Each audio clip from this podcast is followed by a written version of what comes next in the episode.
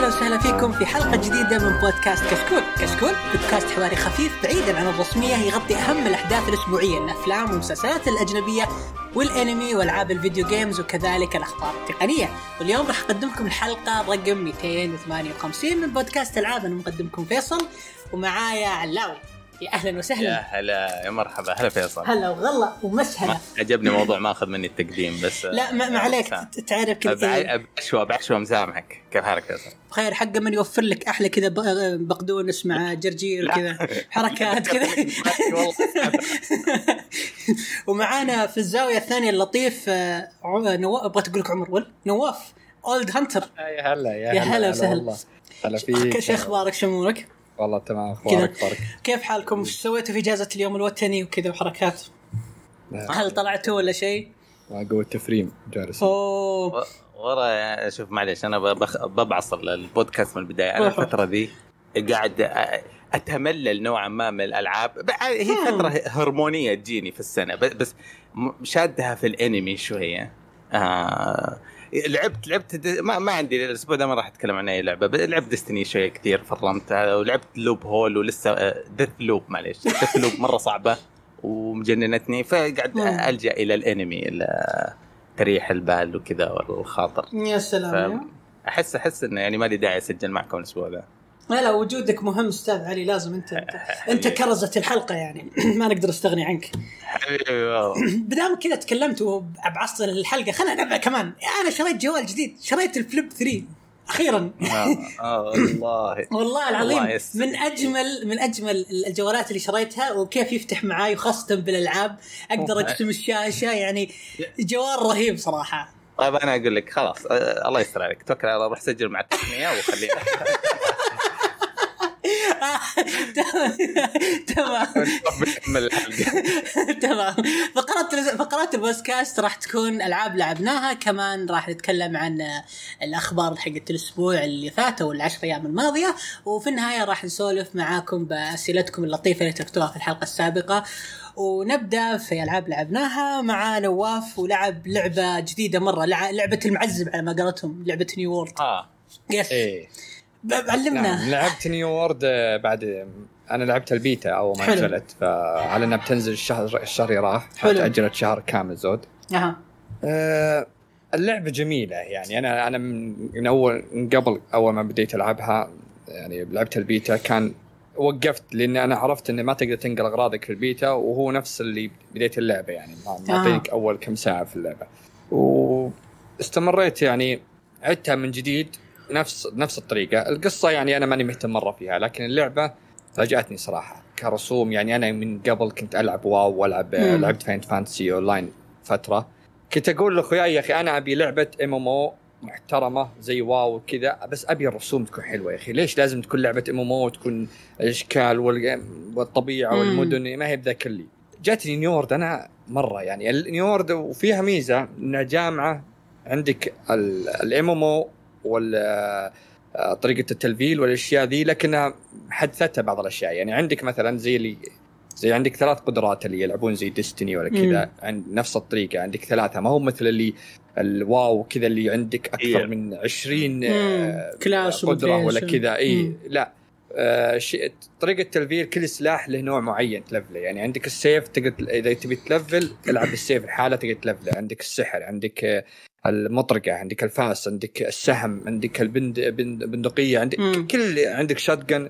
لا شاتجن صح ما هو موجود الآن، لكن يقولون بيضيفون. يعني في عندك أكثر من يعني متنوعة فيها. الثانية في الطريقة الثانية أنا آخذ زي، أنا كنت من ألعاب السرفايفر اللي هي آرك وكذا، إنك تقدر تقص الشجر، تقدر تكسر حصى وتجمع أغراض وتجمع، تقدر تطور أغراضك وتطور أسلحتك وتطور، فتشوف العالم كله كل واحد ماسك زاوية قصف الأشجار وبناء ودنيا، وتبني لك مخيم صغير وتطور وتبدأ تطور على شيء شوي.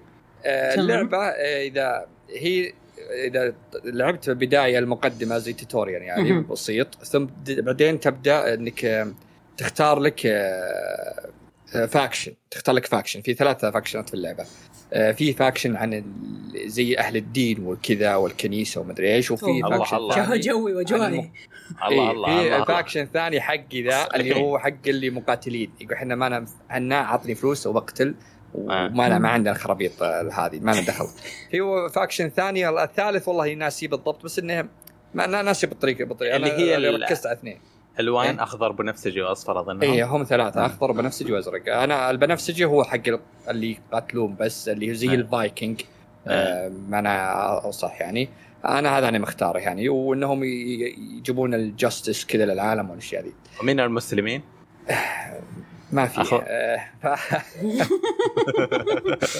ابغاها تنحجب اللعبه يا اخي خلص علي. ايه هذولك الصفر على ما اعتقد الاصفر هم اهل الدين والاشياء.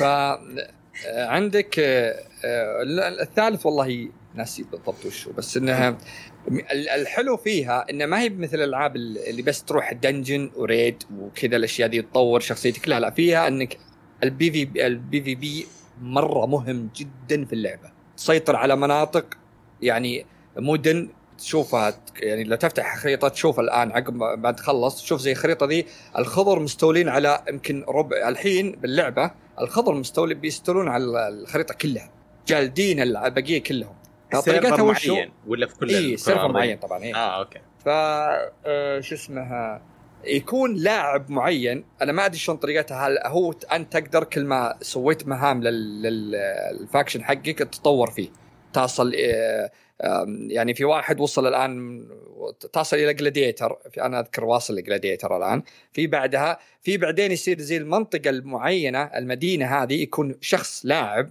هو اللي هو القائد حق المدينه هذه كلها. واو. فكل فتره كل يوم او كذا تبدا يكون في قتال في 3 مناطق تسيطرون عليها، أنت تدفعون على مدينة والحقين الثانيين يدخلون عليك يحاولون يستولون على المدينة يعني. فتشوف أنت والعدد اللاعبين حدود 200 لاعب 200 لاعب، فتشوف أنت القائد هو اللي يجيك يقول ترى الساعة 10 صباحا بتوقيتها ترى تبدأ الحرب تسجل فيها من الآن، إذا كنت بتدخل معهم تسجل معهم فيهم من الآن، وفي وقت معين يطلع لك الساعة فلانية تبي تبدأ الحرب. فتشوف العالم كله يجتمعون من بعض عشان يدفعون وكذا، وهذولك بيهجمون عليك بيستولون عليك، الأغلبية كثير رايحين مع الخضر عشان كذا نص 3/4 الخريطة مستولين عليها حنا الحين. إذا استوليت على الخريطة المدن اللي أنت فيها إذا جيت تبيع أغراض أنت ما تبيعها زي بتقول كمبيوتر ولا شيء، لا أنت تحطها مزاد، وفي تاكس للمدينة هذه، كل مدينة يفرق التاكس على مدينة ثانية، في بعضها يكون عالي في بعضها يكون قليل. فأنت إذا رحت المدينة اللي أنت مستولي عليها وبديت تبيع فيها أنت تفيد فهي متعمقة مرة، هي يعني الأكثر فيها البي في بي هو الأفضل يعني. الناس الحين اللي بتم ادعس بس وكمل خرابيط دي لا تكمل القصة كثير ما تهتم فيها صراحة، اهتم بس بالشيء ذا.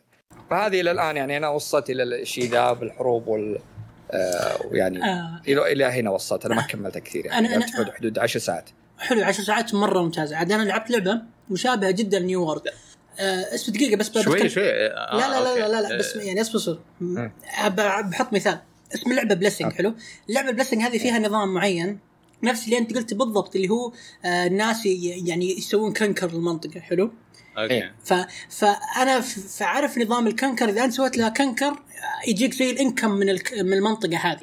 حلو فهل إذا أنت سويت كنكر لمنطقة معينة هل يجيك منها إنكم بحيث إنك أنت تقول إذا أنت بعت وشريت فيها الكل يستفيد وشيء زي كذا؟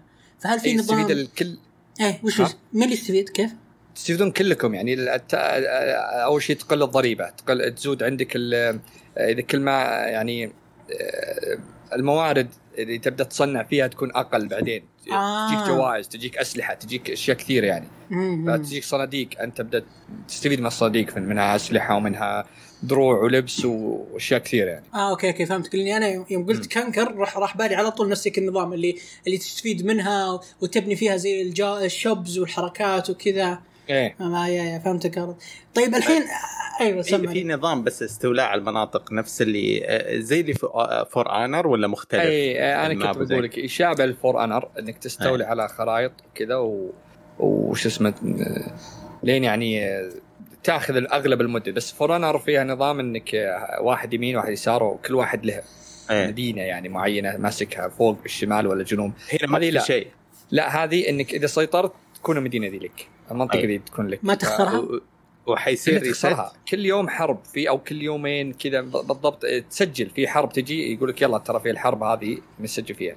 أتوقع يسوي الريست كل فترة ولا خلاص؟ إيه هو كل فترة ريست، بس إنه لا الريست أتوقع إن يمكن على كل بعد مثلا شهر ولا كذا يعني يقولوا لك يلا من اللي اغلب اللي فات. انا انا الى الان ما ادري بالضبط، لاني اذكر فورنر اذا بعد مده معينه اسبوعين او كذا إيه لا بعد اسبوعين وعليها يجيك يقول لك خلاص مثلا الفايكنج فاز خذ درع خذ صناديق خذ كذا ثم تبدا من جديد.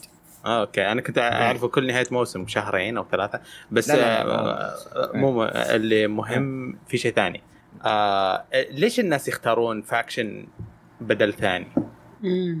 ليش كذا الكل سيطر أخضر تقول لي الكل قاعد مع الفاكشن؟ في واجد، لكن اللي يعني عندك الصفر مسيطرين على أغلب، يعني هم اللي ينافسون الآن البنفسجي.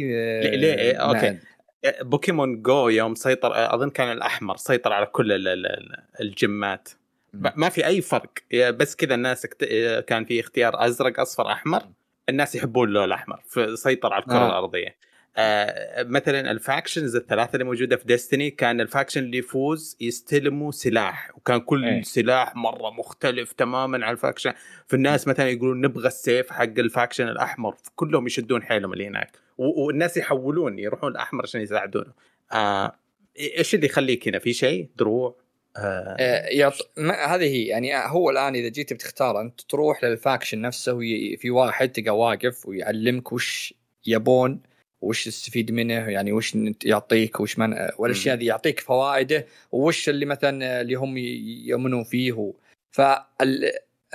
ما يعني مستحيل أن كلهم بياخذون لون واحد، لأن اللعبة أول يوم أطلاق لها بستيم لعبوها حدود 1,000,000 لاعب، إحصائية طلعت نفس أمازون طلعوها أن أول يوم الأول وصلت 1,000,000 لاعب اليوم الأول، فمستحيل ال1,000,000 ذا بياخذون كل. يعني أنا شفت واجد ستريمر شفتهم يعني هم حاطين كل واحد له قصة مختلفة عن الثاني. فالناس وش تنتحب يعني، في ناس كانوا يبون مثلا يروح ذا، في واحد يقول لا اللور انت تقول اللور ولا الاشياء دي، وفي اذا فزت تجيك اسلحه معينه تجيك دقيقه بس كيف اللور يعني القصه مختلفه بين الفاكشنز ثلاثه. يقول لك واحد ديانه يعني لها قصه، لهم قصه يعني لهم قصه ولهم مهام تسويها كل يوم، يعطونك مهام فلهم يعني قصه اساسيه زي ما تقول. لا يعني بس عشان هذه النقطة سوري يعني لسه ما فهمتها، يعني تقدر تقول زي مثلا شو اسمه فاير امبلم البداية واحدة بس في نص اللعبة كذا كل واحد يطلع قسم لحاله يعني ولا لا؟ لا لا لا ما هي كذا، لا هي أنت تبدأ المهمة ما تقول أساسية واضحة تبدأ فيها تمشي بعدين يقولك اختار الشيء ده وين تبي تروح، فإذا رحت هناك تكمل على قصة. لكن في قصص بعد زود تكون كل فاكشن معين. ما اوكي فهمتك. ليش رخصوا سعرها؟ هذا المهم بالنسبه لي، كانت 150 صارت 50. والله ما ادري، بس ان العالم يمكن عشان مؤجلوها مده والعالم دخلت فيها ترى ضربه مو طبيعيه، فيها مشاكل ترى. انا سمعت ان فيها مشاكل كبيره مره، فيها مشاكل. انا مجهزنا مشاكل تتكلم عنها الحين ما عندك بس السرعه فيه مشكله غير ان السيرفرات ما تستحملكم فيه. شت في مشكله طلعت، هذه مصيبه انها تحرق بعض كروت. هذه جديده، هم قالوا ان زيناها ما زينوها الى الان. كانت تحرق مصيبه، وش اللي كان زمان البيتا الحين برضه لا الى الان بعد اكتشفوا شيء ثاني بعد نفسه هم تكلموا عنها عاد ايش اسمها، كنت حاط خبر انا هنا هذا هو ايش اسمه، هو يتكلمون عنها ان في بعض فيه يقولك في ناس الآن هم قالوا إن عدلناها المشاكل 30-90، لكن طلع إن ما عدلوها، إن فيه طلعت مشاكل عليهم، وفي ناس بعضهم تضرروا وقالوا يعني إن انحركت إن جاهم مشاكل انحركت عندهم. المصيبة الثانية اللي أنا رافعة ضغطي، يعني أمازون ملوك السيرفرات في العالم، هم ومايكروسوفت يعني كنا نقول يعني أمازون معروفة بسيرفراتها. في واحد جاء وبحث ملفات اللعبة قبل ما هم عاد هم جم يتكلموا عنها، هذه اللي قهرني يعني بحث طلع عن السيرفر واحد حاطين هم انه ما يدخل اكثر من 2000 واحد. ها قليل مره، بس 2000 في السيرفر واحد. قالوا يعني سلامات يعني، لاني انا مره دخلت لقيت انا تعاسه جاني حظ شيء، دخلت سيرفر معين وقعدت العب فيه، فجاه في واحد ستريمر مشهور مره دخل السيرفر نفسه وجاب ام العالم. والله العظيم دخلت كم مره قدامي 1200 واحد، قعدت اكثر من 45 دقيقه بس عشان اقدر ادخل، وبعض الاحيان يطردك وما تدخل. انا قد طردني وهو باقي 400 عليها، طردني ورجعني من جديد. الكيو السرعه ايه. فقا طلعوا هم قالوا حنا ندري إن يعني في المان إنه بالبداية كنا نبي 2000 ما نبي نزودهم، بس إننا نوعدكم إن نبي نفعل إن نضبطها يعني. وطلعوا أمس قالوا الأسبوع الجاي يبي ينزل، كان هو مفروض يقول بعد شهر أو شهرين، قالوا لا ترى الأسبوع الجاي نبي ينزل إنك تنقل شخصيتك من سيرفر لسيرفر.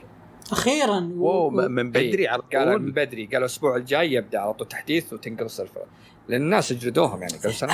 هذه مفروض قعدت 2000 عليها ليه؟ لا دقيقة، هذه مفروض في كل لعبة MMORPG. أنا ليش ما كل تب مع فاينل فانتسي؟ لأن شخصيتي محبوسة في سيرفر أبو كلب الآن مغزو من العرب ومعروف اسمه راجناروك، معروف شخصيتي هناك. يب الآن شخصيتي هناك محبوسة قديمة. ليش؟ لأنه كل عرب ما أقدر أنقل. تخيل لو بأنقل لازم أدفع مبلغ وقدره يعني إيكولي بالعربي حدود $100 تقريبا، أو 40-50 ساعة لعب تقريبا لو تبي جمع الفلوس. فأنت يعني مفروض هذا الشيء، هذه حاجة مفروض الكل يقدر يسويها في كل لعبة MMORPG.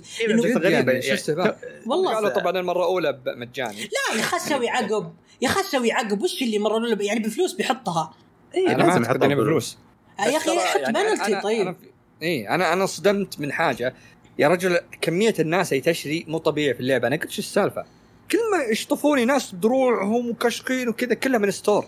دخلت على ستور كنت بناظر، لقيت اغلى شيء تجيبه ما هو الحين بالستور يجيب لك اللي اعلى عمله اللي تظهر تجيب لك مليون مدري كم اللي تسوي لك كل شيء، قيمتها $70 بس. الالعاب الثانيه تحطها $300. هذا الشيء ده عشان كذا عرفت ليش الناس تدفع رخيصة. ستور حطينا برقص مو طبيعي يعني، تخيل أعلى قد شيء تجيبه باللعبة كلها من فلوس اللعبة حطينا $70 بس. فعشان كذا أنا كل ما مريت واحد قلت شاري يعني شاري لبس وشاري كشخين العالم، قافطين الجو بيحلبون من بدري. يبغون الويلز بطريقة. ايوه يبغون الحيتان. طيب أنت لسه شاد حيلك فيها ولا مخفف؟ والله أنا شاد حيلي مرة، بس إني أنا أمس دخلت وضاق صدري قدامي 2000 وعليها وقفت أمس. بعد دخلت قلت إني خلينا ينزل نقل السيرفر وبهج عن سيرفر ذا، لأنه شيء يقهر يعني. بس زين إنه معاه طول استعجلوا وقالوا نقل الشخصية حطوا الأسبوع الجاي، هذا شيء ممتاز صراحة. إيش عيوب بعض يحسب لهم يعني؟ العيوبها صراحة إني أحس قصها بوكل، ماني مهتم أبد بالقصة يعني. ما هو مثل يعني أنا ما أدري عن فاين فانتسي، ما لعبت فيها كتير، لكن عندي واو قصتها اسطورية. اللور حقها شيء مو طبيعي. فهذه كبداية أخي ما أدري، تحس ناس بسفينة وهذه بداية اللعبة، يجيك تغرق سفينتك بعدين ناس تحولون وحوش ومن ما أدري وش اللي أحس إنه أنا خايف بس بعدين تكون قصة أبو كلب والناس تتركها كثير يعني، ما تطوع فيها فتتركها الناس يعني. اللي يبيلهم يشتغلون كثير على القصة ويشتغلون، هذا اللي لاحظته بس يعني. ما لاحظت اشياء مشاكل السيرفرات بس، وانك تمشي تحس انك بعض الاحيان بدون هدف. بعد كذا بعض الاحيان اذا ما بديت تلعب PvP صراحه تلعب كأنك بدون هدف، ما في شيء يعني. والله هرمون الحماس عندي منخفض جدا معها يعني في البدايه كنت اقول اوكي الشهر هذا حكون فاضي فبلعبها، بعدين والله بطلت، قاعد ادعس اتفرج انمي وما ابدا ماني قادر اشتريها. حتى الريال قالوا سعرها رخص ب$50 تعال فرم معنا. والله ما 50 خذها بس لا تروح يا اخي. لا شو بعدين نلعبها ريلاكس دقيقه. نيو وورد شوف انا ما ابي اطيح بنفس غلطتي في بلس وما ادري ايش. انا بلس سوري شاركت بالغلط، انا لعبه بلس حرقت لي رام لانها توها نازله حرفياً. هذه لعبة نفس نيو وورد بالضبط، نفس التوجه نفس كل حاجة. حرقت لي رام وهي لعبة جديدة. أخوياي سبحان الله كلهم يلعبونها الآن وما عندهم أي مشكلة معها، أنا الوحيد اللي حرقت لي. فأنا أخاف أدخل نيو وورد ولا كرتي محروق ولا فجأة كذا شيء محروق. فعشان كذا أنا أقول أصبر ولا تتهور يعني. أخي نواف تهور وشراها خلاص، نواف هو فار التجارب حقنا يعني خله نعم. يس بس يوم كنت تقول ان ما فيها كيبايند كثير، ما فيها 12 حركه، فيها بس 3، حسستني ان كذا اللعبه اوبتمايزد انه يسووا لها بورت على الكونسول بعد فتره. هذه ذكرت، يلا ذكر بالشهاده، طلعت اشاعه قويه انها بتنزل على الكونسول، وكان يشتكون يقول اهم شيء لا تحطون ايم اسيست لهم بس تنزل الكونسول مره، يعني لان اللعب انت تقدر تطور، انت يطلع لك يمكن اكثر من 40 قدره بس ما تختار الثلاث هذه. لكن طلعت اشاعه امس مره قويه من خبر قالوا انها بتنزل الكونسول. شوف حقون البي سي ما يحبون حقون الكونسول، بس دائما تشوف حقون واو. اقتبس على لسان بعضهم، يقولون انه من اسباب موت واو انسى فساد بليزرد الحالي، بس يقولون تجاهلهم سوق الكونسولز سنين وسنين وعباطتهم وزي كذا.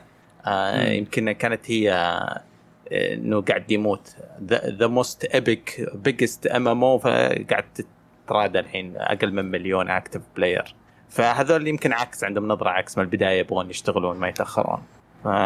ليش لا؟ بس هل الكونسولز أرض خصبة للMMORPGs؟ تذكر إن عندك لعبة فاينل فانتسي خصبة كل شيء، يعني بس هذه بتكون يعني أنت لو تشوف اللعبة دي بتكون أسهل من فاينل فانتسي. من شوف أنت عارف فاينل فانتسي أنا عندي مايكرو كيز، عندي كيبورد على جنب مخصص بس المايك بس أضغط فيه زر خلاص هو يسوي الزر يضغطه بشكل مستمر، تدري أنت ولا يعني.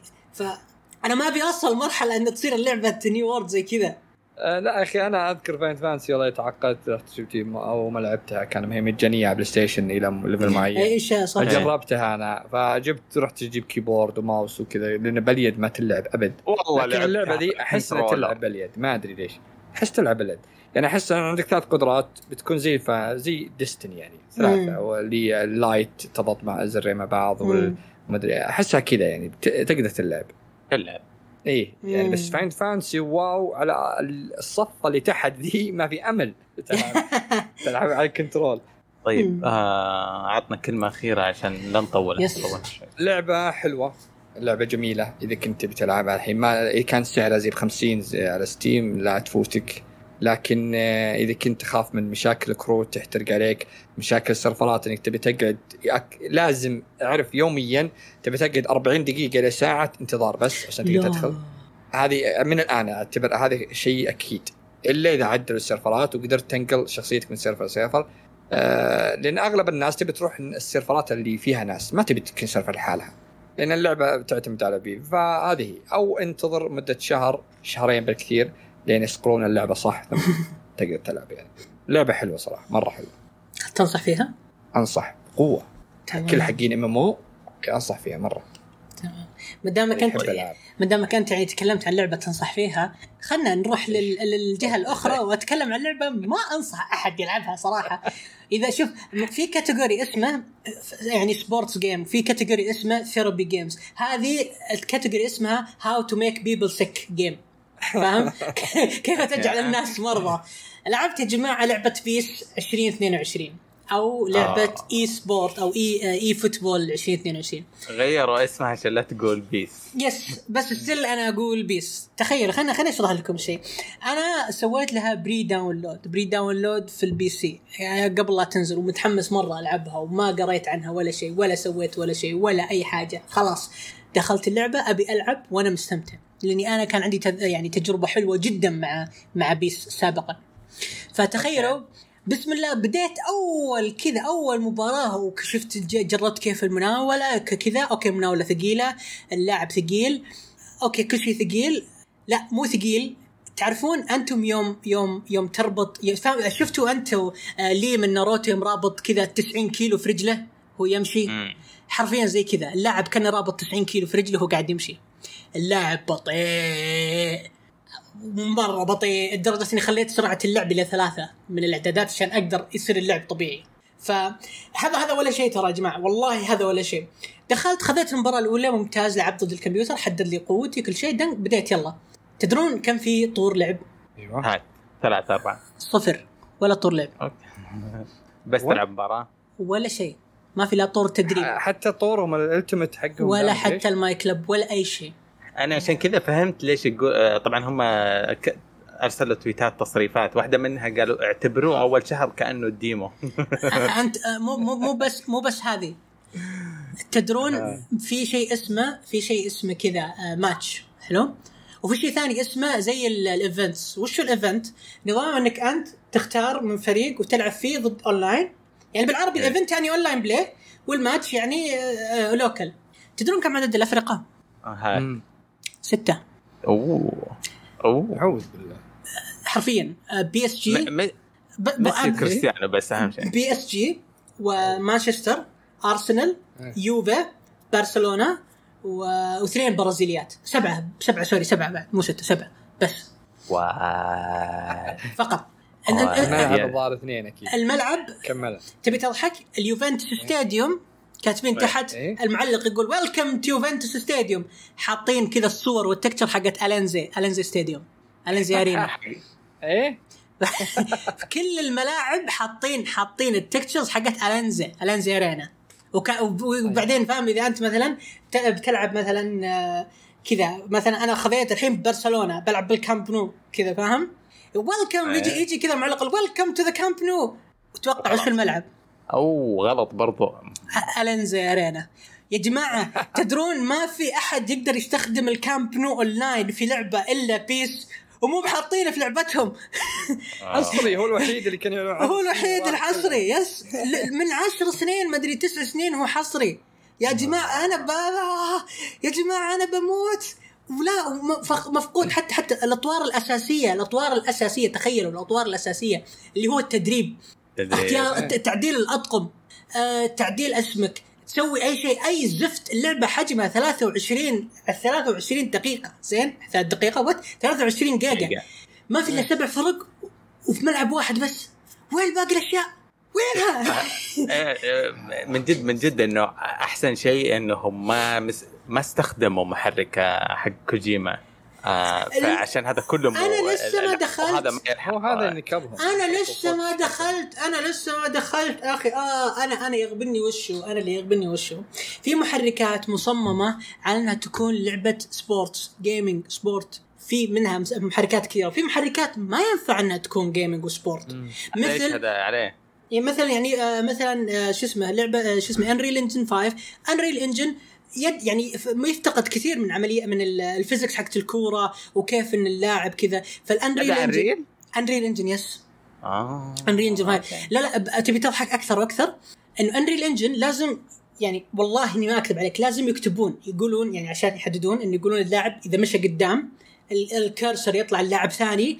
أنت عارف إن هم مسوين توقع لكل هجمة، يعني اللاعب اللي أنت تشوفه ترى أنت ما تلعب فيه، مو أنت اللي سويت الحركات، لا هم كذا الكمبيوتر لعب سوى خطوه قدام، يب خطوه قدام، فما عندي الا خطوتين يمين يسار. انت بتحطه في الزاويه يمين، ما يقولك لا ما يمديك تحطه الزاويه يمين، لاني انا تدربت انها يا يمين يا يسار بس.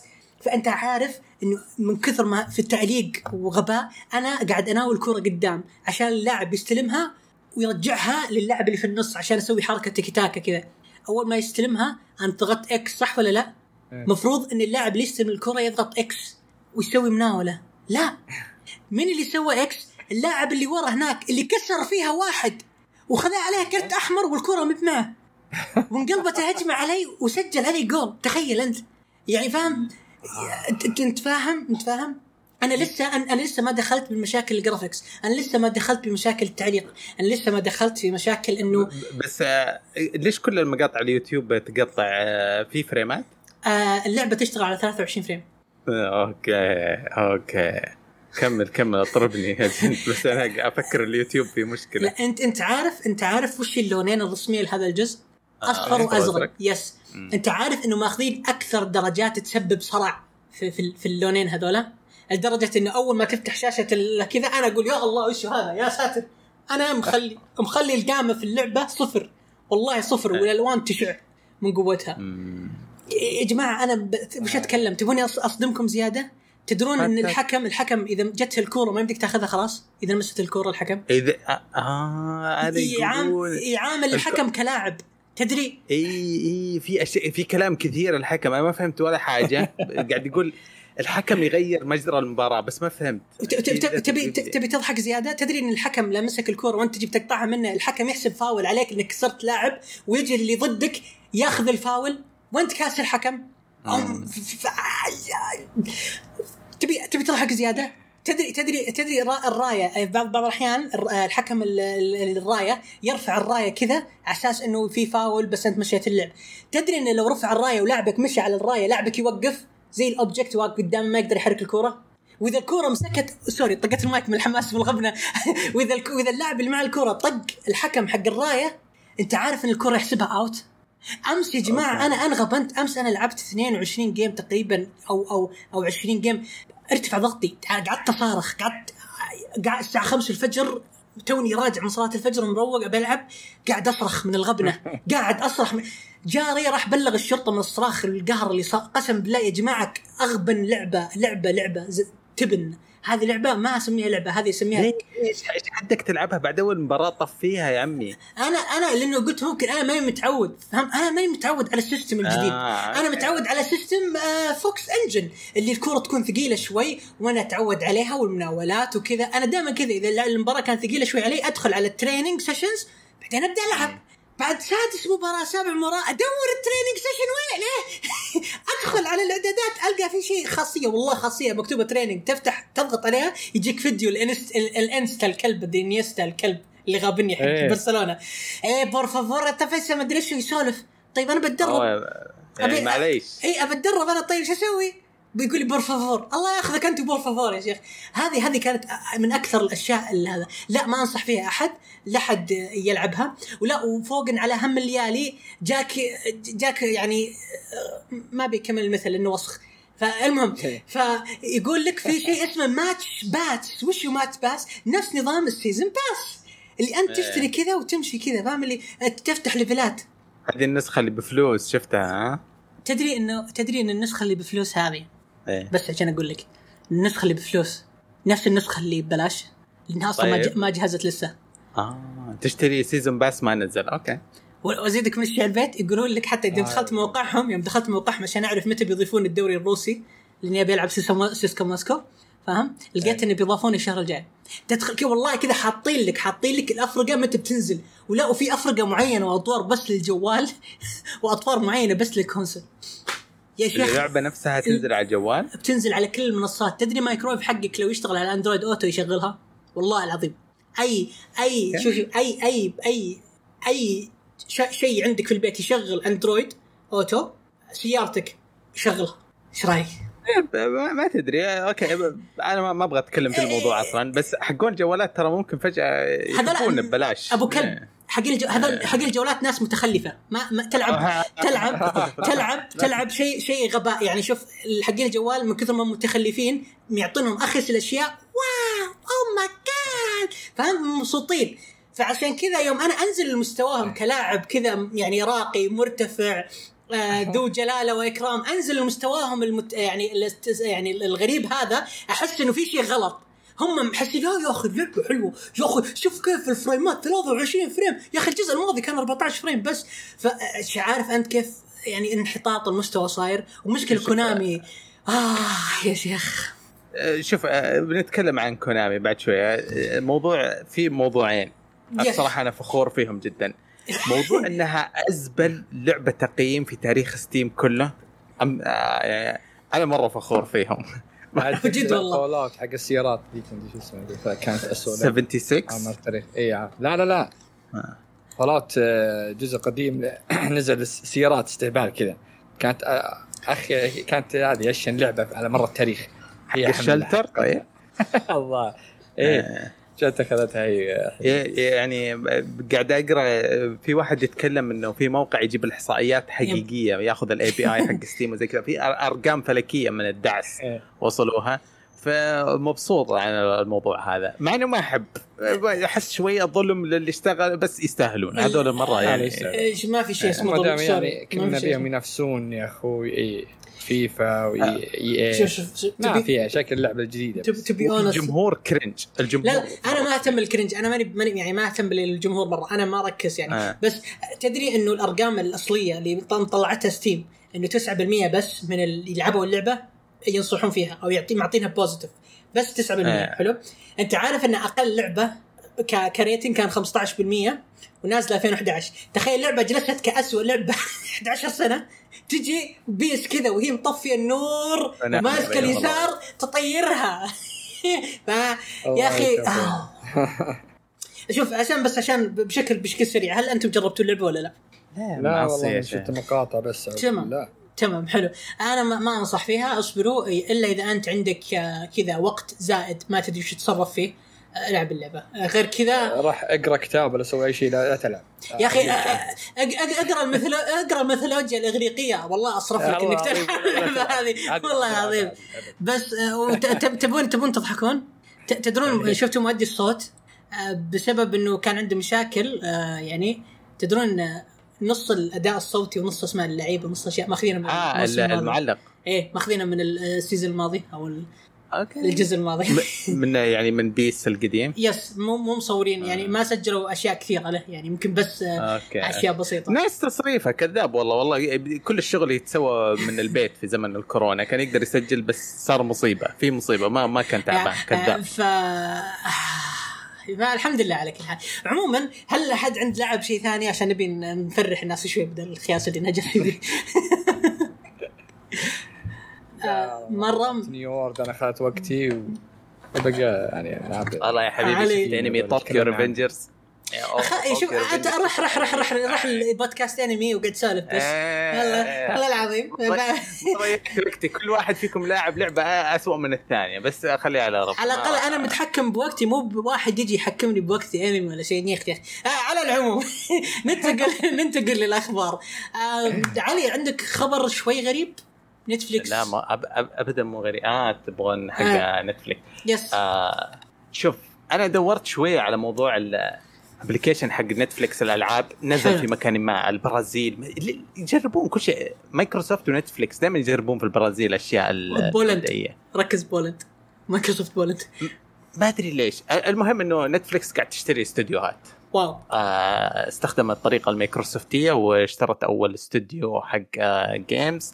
من فتره ندري انهم حيبدون يسوون يمكن تطبيق مجاور للي عندنا، وممكن نفس التطبيق ينزلون فيه العاب بعد فتره، وما هي ستريمينج العاب.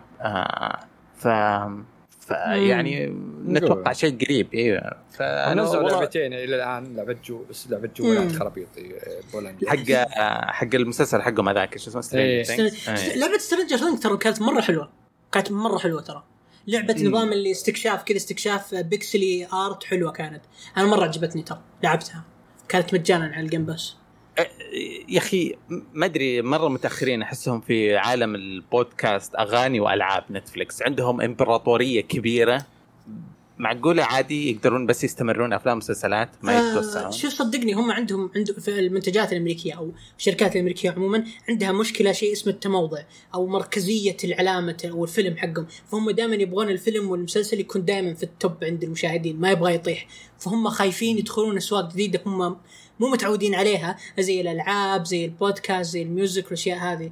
عشان كذا دائما تلقاهم حذرين مره. وشوف نتفلكس من متى وهي تبي تسوي استديو والعاب، تلقاها كملت سنه والى الان ما شفنا منها ولا شيء. فهم عندهم ترى كل الاستديو يعني حتى ديزني كملها ما سوت العاب، يعني المارفل يعني ترى من 2002 2003 اخر لعبه مارفل نزلت رسميه من ديزني، الاكس اترك هذيك مارفل اكس كاب كوم وهذيك الاشياء. فترى لو تلاحظوا يعني الشركات الامريكيه ما تبي تخاطر باسماء العابها كثير او اسماء مسلسلاتها والاشياء هذه، لان عندها شيء كبير. وانا اتفق مع نتفليكس، بس هل تشوف ان نتفليكس لو اشترت استوديو تطوير العاب وبدت تطور العاب هل تتهجنها بتنجح؟ للاسف انا اظن اي شيء نتفليكس، اي شيء مرتبط بكلمه نتفليكس او تيك توك الفتره ذي يمشي سوقه. لازم يستغلون. لا في كل زمان حكموا شيء، في زمان حكم بكلمه نوكيا، في زمان حكم بكلمه مدري، والحديد وهو حار لو يضرب ويسوي اي شيء كان يمشي يبيع. لكن اي لا يتاخرون اكثر من كذا لانه ممكن من جد يعني. يا اخي انا اشوف ان نتفليكس إذا ما نزلت ألعابهم على الناس اللي متوقع أن تكون ستريمر فما راح ينجحون. ما راح أحد ينزل لعبة على وين تنزل ألعابهم؟ تبي تنزل لعبتهم على الشاشة ولا عندك تلفزيون ولا على تكون ألعابهم أبو كلب يعني أو جوال. هم ما أدري أنا أشوف إذا ما توجهوا لستريمر لأنهم يعني عندهم قدرة إن يعني ما شفتها بأي ستريمر ثاني ينزلون لك نتشغل فيلم ومسلسل عندهم يكون على أعلى جودة وما يسحب ما حتى ياخذ نت كثير يعني مو يعني عندك OSN ولا شيء ثاني حدث لا حرج أنواع التقطيع أنواع البكسلات تطلع لي أشياء خياس نتفلكس جاهزة لو ما تنزل ستريمر ما أتوقع أنها بتنجي صراحة ما تنزل ستريم قصدك إنه يعني إن العابهم ستريمر ما بينزلها أنا ما بينزل عابهم فهمت قصدي ما أتوقع إني بروح ما يبغى داونلود يبغى تكون ستريم تلعب وأنت كذا بنفس اللحظة يا ستريم في قد نزلوا فيلم تختار اختيارات تذكرونه اللي كان سنتين سوينا كلنا بلاك ميرور من بلاك ميرور بلاك الحلقة الخاصة أيوة أنا قريت في الخبر مكتوب إنه مو زي هذاك بننزل لكم ألعاب حقيقية بس هذاك سحب عليه مع إنه الفكرة كانت حلوة انبسطت مرة وأتذكر جينا كلنا نتكلم عنها ومدري بس سحبوا على الفكرة يا البسة لا ليش الفكرة صعبة لأنه شوف الألعاب لو تذكر فيه نوع من الألعاب أنا كنت ألعبها أول أنت كنت تقول عليه ذيك اللي تكون لايف أكشن وبنفس الوقت فيها اختيارات ترى حرفيا نتفليكس ما سوت شيء جديد حرفيا نتفليكس سوت نفس الشيء هذا هي أول واحدة على السيجا نايت تراب معروفة يعني وحتى ألعاب ثانية زي الليت شيفت وطقتها وكذا ترى لو تلاحظ ترى هذيك شوف كم كلفتهم كسيرفرات بس ترى تدرون في شيء أنا قريت عن نتفليكس ومرة حبيته وأنا هنيهم تدرون إنه إذا أنت مثلا جيت تتفرج على نقول حلقة من فاميلي جاي حلقة رقم 1 ترى أنت ما تأخذ الحلقة كلها من نفس السيرفر ترى جزء من الحلقة تأخذ من سيرفر وجزء ثاني تأخذ من سيرفر ثاني وجزء ثاني تأخذ من سيرفر ثالث ويكون كله حول العالم أنت عارف ليش هذا كله؟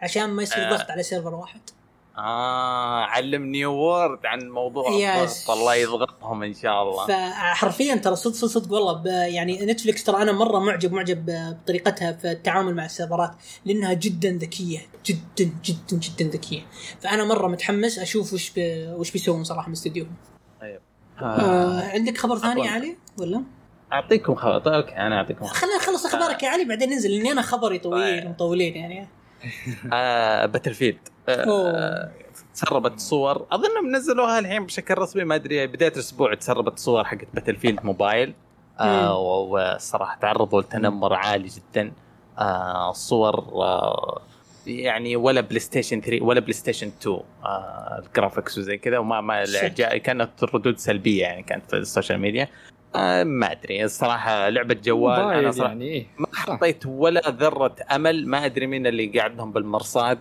حقون من غير قذف زي ما اللي بعض الشباب هنا في البودكاست بس هذا السوق من غير يعني كرامه عاليه فيتقبل اي شيء يعني أنت لعبة جوال يعني ما تبي جرافيكس ولا كذا عندك إبكس تبي تنزل بعد فترة نفس الطريقة الرسوم يعني كود نفس الطريقة رسومها ببجي حدث لا حرج جوال تراك تتكلم أنت ما تبي تحرق بطارية جوالك في واحد يلعب إيش اللعبة جنشن واحد من الشباب يلعب معنا جنشن على الجوال ويكلمنا الديسكورد كل 7 دقائق يسخن الجوال ويطلع من الديسكورد ما أعرف عن المشاكل هذه بس كذا كل شوية يطلع أقول له داهمكم المدير قل لا سخن الجوال بس حط عندهم كيف شوية يرجع لكم أوكي الله يستر عليك أنا خلص ما أوكي نواف عندك أخبار كذا لطيفة ولا عندي أخبار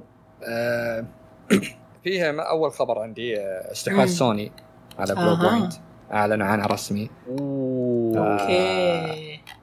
يعني هم الحين أول ما أعلنوا عن استحواذه قالوا إنه شغالين على ريميك قوي وبعدها عندهم لعبة مستقلة لهم هاي قلبي أوكي وش توقعون الريميك بيه استنى وأعلنوا نفس الوقت إنه ديمن سول وصل 1,000,000 مبيع مع بعض بكر صح أتذكر قريت الخبرين مع بعض غريب حقت ليش الخبرين مربوطين مع بعض هذه شهادة إثبات نجاح الريميكس حقتنا ما يعني بيقولون يعني شوفوا بلو بوينت يعني شوفوا الريميك وكذا وترى استحوذنا عليه ما أقدر أتكلم ما أبغى أقول كلمة ميتال جير مرة المليار بس يعني يسووا ميتال جير أو يحرقون ما دخل أنا أتوقع إن بيسوون شيء لسوني حصرية سوني قديمة بيرجعونها عاد ما في بالي إلا توستد ميتال مثلا والله إيكو عقب اللي سووهم سووا صح شو اسمها لعبتهم اي نفس شادو اوف كلاسس هم سووها ريميك فيمكن هم بلو إيه. بلو اللي سوا صح؟ إيه نفسه بلو.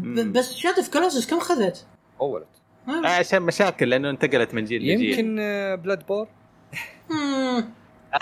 ممكن بلاد بور. بس هم صح دبي استوعب إنه في واحدة ثانية سواها حقت التنين هذاك. مي إيش اللعبة هذيك؟ شو لعبة؟ شو اسمها؟ لعبة التنين؟ التنين اللي الحيوان الكبير ذاك نفس. واو ما أتذكر اسمه. جارديان جالكسي. لا لاست جارديان. إيه لاست جارديان يا نسيتها يلا. والله نسيتها كانت حلوة. لا بس إن هذا اللي يفكك واستديو حقه. لاست جارديان مستحيل تكفي مرة. إيه ما أدري والله. أنا ما أدري إيش متوقع لاست ساك بوي كذا اللي يتل بيج بلانت. لا يقولون لعبة لها شعبيتها يا عمي. ما حد وموليكولر شغالين حقون ساك بوي يقدرون يسوون لعبتهم يا عمي. ليش يورطون هذول؟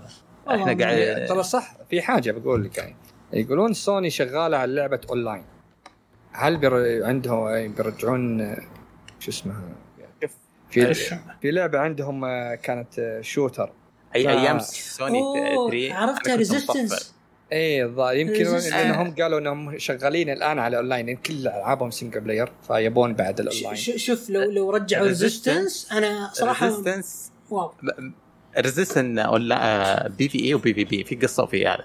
لكن اللعبه اللي زمان ايام بلاي ستيشن 3 وانا ما شريتها الضائقه الماديه وانت بزر اللي اسمها ماك اللي هي 108 اول لعبه 148 مجاهد ضد اظن كان 148 ضد 148 او توتال 148 ما ادري. بس يا الله مخي الصغير ما كان يستوعب كمية العدد اللعيبة اللي مع بعض. أظنه عادي ما راح يكون مرة عظيم الجيم بلاي بس مخي كان مرة معجب. للأسف ما لعبتها فلو ترجع الحين أتمنى ذلك عشان أجربها مرتين وأسحب عليها. أي صح التوتال 256 كان في الملعب. والله مرة كثير. وش ذا 256 أو على أيام السوني 3 يا بوي مثل جير. وهي مثل جير كان 4 ضد 4 عمل ثمانية. كان مرة كثير. على العموم يعني خلنا نطلع شوي ما دامنا ذكرنا مثل جير وكونامي وأشياء لطيفة. طلعت إشاعات لطيفة جدا من كونامي وإشاعات يعني لا أنا أرفض أن كلام يعني صدق يعني الإشاعات هذه. أنا يعني شوف يعني أمس أنا ما بقى دعوة بأي ديانة في الديانات الأرضية كلها ما قلتها عشان تصير صدق. استوديو فيرتشوس يعمل على ريميك الميتل جير سوليد 3 وهي إشاعة يعني يعني يقولون أن الفريق يعني كم يعني الفريق هو اللي جاب دارك سولز ذا سويتش بس إن الفريق اللي صار له فترة مشغول وما يدرون مشغول بيش وشافوا شوية من حقين كونامي يتمشون حول الاستديو والاستديو أصلا صيني. فيعني يا جماعة الربع يعني نقدر نقول مدام فيها الصين وكونامي وبنفس الوقت شو اسمه مثل جير فأتوقع أنها صدق يعني يا رب والله أتمنى ذلك. أنا بوفر تعليقي في نهاية. أنت قلت خبرك مكون من جزئين صح؟ يس. ترى استوديو ذا ما هو بسهل اللي يتكلمون عنه. في ناس يقولون استوديو ما هو معروف صيني. ترى استوديو ذا اشتغل يعني كمساعد يعني شوف عندك ذا أوتر وورلد على مع فاينت فانسي التو الريماستر مع ستار وورز جداي مع أساسين كريد قديم. اشتغل مع أغلب مع ألعاب كثيرة مرة هافيرين يعني. ترى استوديو توم برايدر شادو اوف ذا توم رايدر كل اشتغل على اكثر من كان مساعد لاكثر من استديوهات فاكثر من لعبه. فممكن والله استديو ترى ما هو بسهل يعني صحيح. طيب. مره وكمان بالطاري ان جبنا كونامي والرايفلري حقت كونامي في إشاعة ثانيه لكن يا اخي إشاعة هذه قد سمعناها بس من طرف ثالث. يقول لك انه سايلنت هيل اللي من كونامي يعني في مرحله التطوير لكن تتوقعون مين اللي مطورها؟ كوجيما برودكشن. بس مو هنا البلوت تويست. هذا حلم هذا ما من تمويل سوني. ما ادري احس اني قرأت الخبر هذا 2010 11 فاهم؟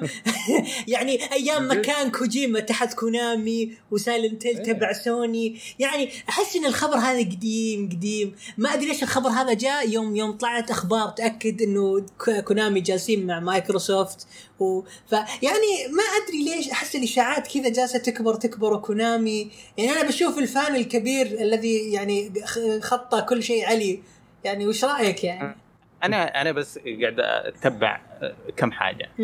كونامي منزلين على موقعهم الرسمي، طيب طوكيو جيم شو المعرض الغير مثير للاهتمام هذه السنه كان قبل الامس، وبدأوا فعالياتهم الفجر، اظن الساعه 3 الفجر كان، فقاعد ما تابعت ولا شيء لايف، اتابع ملخصات. كونامي قرروا يسوون مسابقه، طيب يقولون طوروا لكل استوديوهات الاندي، خذوا أي براند من البراند حقاتنا، عندهم مرة كثيرة، إيه في كم واحدة، في أغلبها 3 طيارات حربية وزي كذا، زرف ثينترز كازافينيا ويسس، طوروا أي لعبة من ألعابنا وقدموا اللعبة لنا، وإذا فزتم حنعطيكم 2 مليون ين وننشر اللعبة هاي. ما عندهم كرامة، ما عندهم. طبعا لازم تفهم شيء، انه كونامي كانوا مصهللين ارباح وهم يلعبوا اليابانيين في مكاين القمار والحمامات حقتهم، مكاين الحمامات. ايش اللي صار؟ جاء البانديميك، 2 سنين الناس ما قاعد يروحون عمامات عامه وما قاعد يلعبون قمار في اماكن عامه، الحكومه اليابانيه خربت اشياء كثيره. في الحين فجاه تذكروا انه عندهم المخزن السري حق الفلوس هذا اللي الجيمنج. فكيف شركه تقول خذوا اسماء الالعاب حقتي وطوروا لي العاب ببلاش واعطونا يا مطورين كثار، يعني حتحصل لك 10-20 سبمشن، نشوف اي واحده احسن واحده وعشان نعرضها للبيع بعدين. يا اخي ما في اي مستوى من مستويات الكرامه، ما عندهم اي مطورين. قالوا 2 سنين يشتغلون على لعبه بيس، هذا المنتج النهائي اللي حصلنا عليه. فيه بعد حاجه، في طوكيو جيم شو كانوا بيسوون حفله غنائيه. الحفله الغنائيه الكونسرت حقهم، قالوا مين يعطينا موافقه اسماء. طبعا جنشن رائده جدا في الحين في الفلوس وزي كذا، فموافقين يبغون دعايه لهم. مثل جير 4 انعرضت سيمفونيتها مع جنشن من غير سبب في الطوكيو جيم شو في الاستعراض الاول. ليه متل جير 4 محبوسه على بلاي ستيشن 3، ما حد يقدر يشتريها حاليا، بس في اليابان بلاي ستيشن 3 لسه شغال في كل مكان. بس يعني الستور كان حيقفل قبل 3 شهور لو ما تراجعت سوني من التنمر. العابهم مغلقه على اجهزه ما حد يقدر يحصل عليها، توقف تصنيعها. ما عندهم مطورين، كل المطورين فصلوهم عشان يصنعوا مكاين قمار. احسن النيه انهم حيسووا لي مثل جير 3. انا مره معصب، هم مستفزيني. فكذا اشاعاتك حلوه ويعني للجانب الايجابي في حياتي، بس ما اصدقها. I don't believe it. انا قاعد اتمشى وقطع الورد كنوب، امس قاعد اتمشى على تويتر، قاعد اقرا تعليقات الناس، قاعد يقولون مستحيل انها تصير صدق، يعني ايش الكومبينيشن الرهيب هذا. لكن كونامي شكلها فكرت إن نجلس في قسم واحد، شيء مو طبيعي. تدرون يعني تبون تضحكون على الطاري كونامي، تدرون لعبة مثل جير سيرفايف اللي هي أصلاً اللي نزلت 2018، تدرونها مين اللي مطورها أصلاً؟ لا تقول الاستوديو الصيني يعني. اللي مطورها لا، اللي مطورها أصلاً كوجيما. أوكي. تدرون ياس تدرونش أصلاً فكرة الطور هذا؟ في ميتل جير 5 كان في طور كان زومبي أيام هبة الزومبي 2014-15، فكان يبي يسوي طور إنك يكون عندك قاعدة. بعد ما جاء كذا سهل رانثبس ونشر الفوكال كورتس في الأرض كلها، حلو، المرض اللي يخليك ما تقدر تتكلم، وخلى كل الناس يصيرون كذا أجسامهم كريستالية وأشياء زي كذا، ويكون الماب هذا مرتبط بالبيس حقتك، المذر بيس حقتك، فيصير عندك أفغانستان وأنغولا والماب حقك هذا. فأنت بالقصة أنك لازم ترجع للأرض والورم هول وتنتقل وشيء زي كذا، وفي ربط للقصة كلها. أنتوا عارفين أنه كان مجهزها خلاص بيطلقها وحاط فيها الشخصيات الأساسية كازوهيرا ميلر وأشياء كثيرة مرة. تدري أنه الجماعة في كونامي قصوا هذا كله وشالوا الشخصيات ورجعوا كل شيء كذا ترقيعه، وراحوا نزلوها كستاند الون جيم بسعرها $60. ما هو نفس الشيء. هم اللي شقوه خلوه يرمي الشابتر الأول في ينباع ستاند ألون برضو قبل. كانوا متجننين من التكلفة غالية. ما يبغون يدفعون. بس كم رجعت لهم اللعبة؟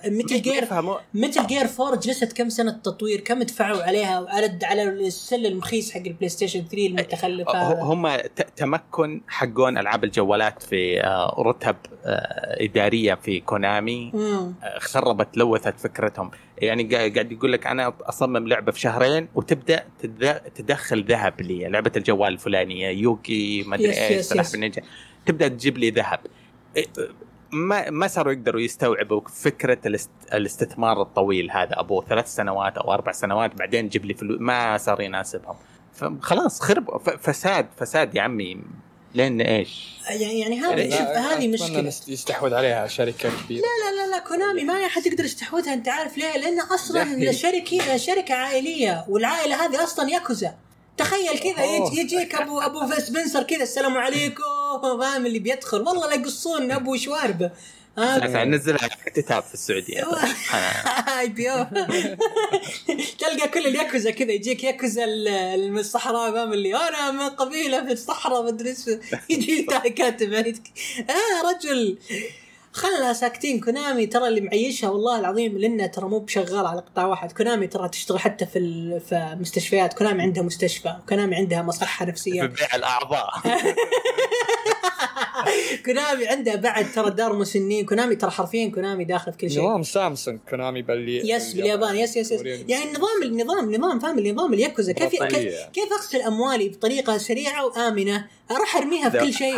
وجهي يا فيصل لو جانا كود منهم بعد ولا يجينا كود الله أكبر أشتريهم خشم الريال استغفر الله العظيم. والله لا يشترك الله بس ما راح أسافر اليابان 5 سنين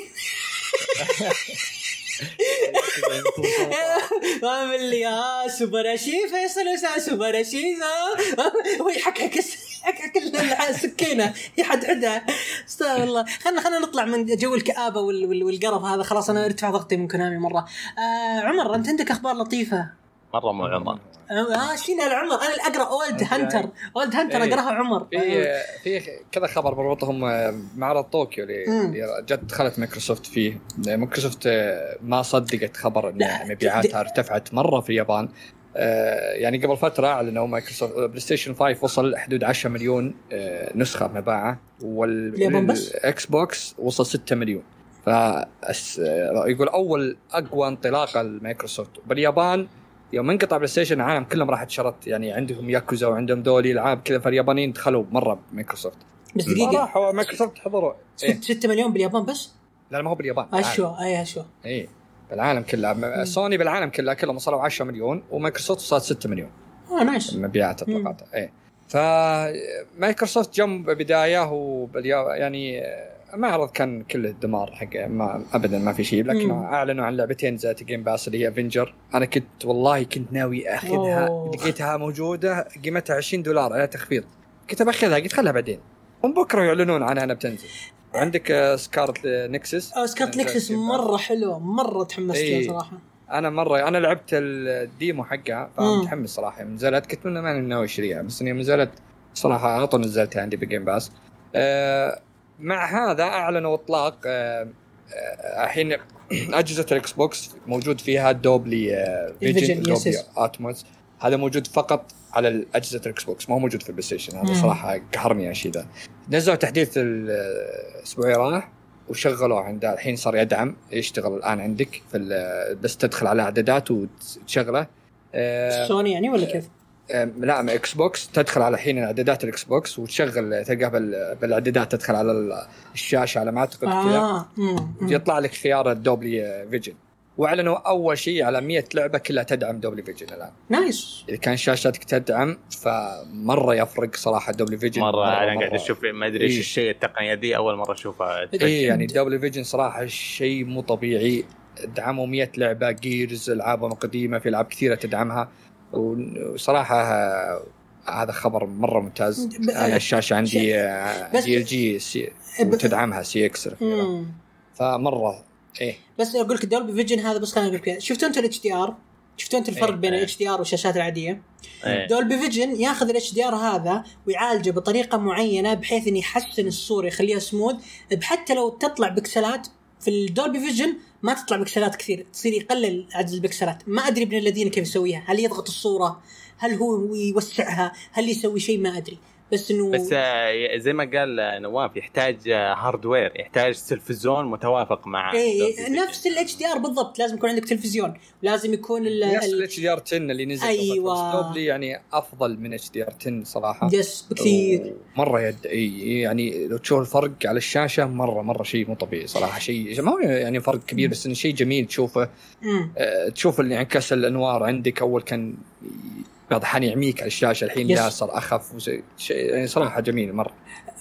كمان بس نواف كمان لازم يكون عندك السلك يكون يدعمه، ولازم التلفزيون، ولازم ايضا تتاكد اللي مع الجهاز اللي مع الاكس بوكس ترى يدعمه. حلو ممتاز. اللي مع الكرتون اللي سمعت انا اشاعات انه لا، الاسلاك اللي تجي مع الجهاز ما تدعم، بس استغربت انا شوي. لا اللي جاء اللي 2.1 اتش دي هذا يدعمه.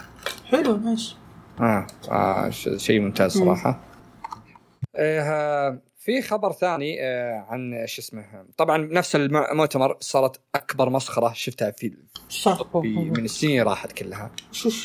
لعبة Ghost of Tsushima تفوز بلعبة السنة 21. اللعبة نازلة السنة راحت، شو السبال ذا يا ياباني؟ عشان الدايركتر كت أكيد يا أخي. وش ما في ألعاب نزلت؟ Resident Evil منزلت، اسمع منزلت، العاب كثير نزلت، تفوز لعبه نازله السنه راحت. اتوقع عشان يابانيه بس. استنى بس خلينا شفنا مؤتمر اكس بوكس يوم كان فيه يفوزون العاب لسه ما في اي جيم بلاي لها. Elder Ring فازت بلعبه وما هي anticipated، ما كانوا يقولون افضل لعبه مترقبه. Elder Ring فازت، Deathloop لا مو Deathloop، ايش هذيك، Far Cry شيء ذا. شوف انا ما ادري، انا حرفيا مقاطع الاوسكار ولا اسمع عنه حرفه. مبلك الحساب حق تويتر حقهم عشانه ومطفي الهاشتاجات حقتها كلها، العاب يهدونها حقون الفيديو جيمز عشان يلحقون. بس في فرق ترى، في فرق بين مؤتمر الشركه الاكس بوكس ومؤتمر طوكيو. المفروض طوكيو يعني طوكيو يصف مع مؤتمر اي 3، مؤتمر العاب السنه اللي جيم وورد، هاي يصف معهم. يعني عشان تفوزي اللعبه فاز السنه راحت، يعني استهبال يعني لبعد درجه، عشانها يابانيه، عشان العنصريه. شيء مسخره. عادها. بس خلص المؤتمر، عندكم شيء على المؤتمر ذا ولا؟ انا عندي لا والله مو على المؤتمر. معليش. في بس نزلت، تعرفون مو وكالة بلومبرغ اللي تجيب اخبار؟ بلومبرغ نزلت خبر قالت انها موجود في نسخة للسويتش تدعم 4K، لكن نفس نينتندو دستها تبي تبيع الأولد وبعد سنة تبي تنزلها. نينتندو زعلت من الكلام هذا. نينتندو جت عظمة جلالها أول مرة تقرد تقول إن كل هذا تنفين، كله كذب في كذب. أنا ضحكت عليهم. نينتندو نفسهم جورتهم وإن ما في هالخرابيط، عشان خايفين على الأولد يعني لا يتأثر والناس ما تشتري يعني. فقالوا إن لا إن هذا ما من جدهم، من جدهم بلومبرغ طلعوا كان الكلام هذا. دقيقة بلومبرغ، شوف بلومبرغ ما تتكلم من باب للطاقة، لا كيتي مصاري. الناس كلهم يقولون، حتى يوم نفت نينتندو يقول إنه من الصبي يبي يبيعون الأولد بعد سنة بينزلونه. يعني حتى الآن الناس ما مصدقين نينتندو. يا العجوز يا العايب ما حد صدق. الرد العادي يقول لك لا نرد على إشاعات، زي نفيديا الاسبوع الماضي حفله جبل العيد قالتها قالوا ما نرد على إشاعات. سوني دائما يوم تهكرت ايميلاتهم مع كوريا الشماليه وما ادري ايش يقولوا ما نرد على إشاعات. هذا الرد اللي ما يخليك، ما يوضح انت اكدت إشاعة ولا نفيتها. بس هذول نزلوا يعني مره خايفين ومرتبكين، يعني عندهم جهاز بينزل قريب فهم خايفين الناس تقول اوكي ما دام بالسنه الجايه ما نبشري عاد. دقيقه بس يعني ما دامكم تكلمتوا يعني عن نينتندو، وش وضع نينتندو؟ ما حد شاف نينتندو دايركت حقهم الخير؟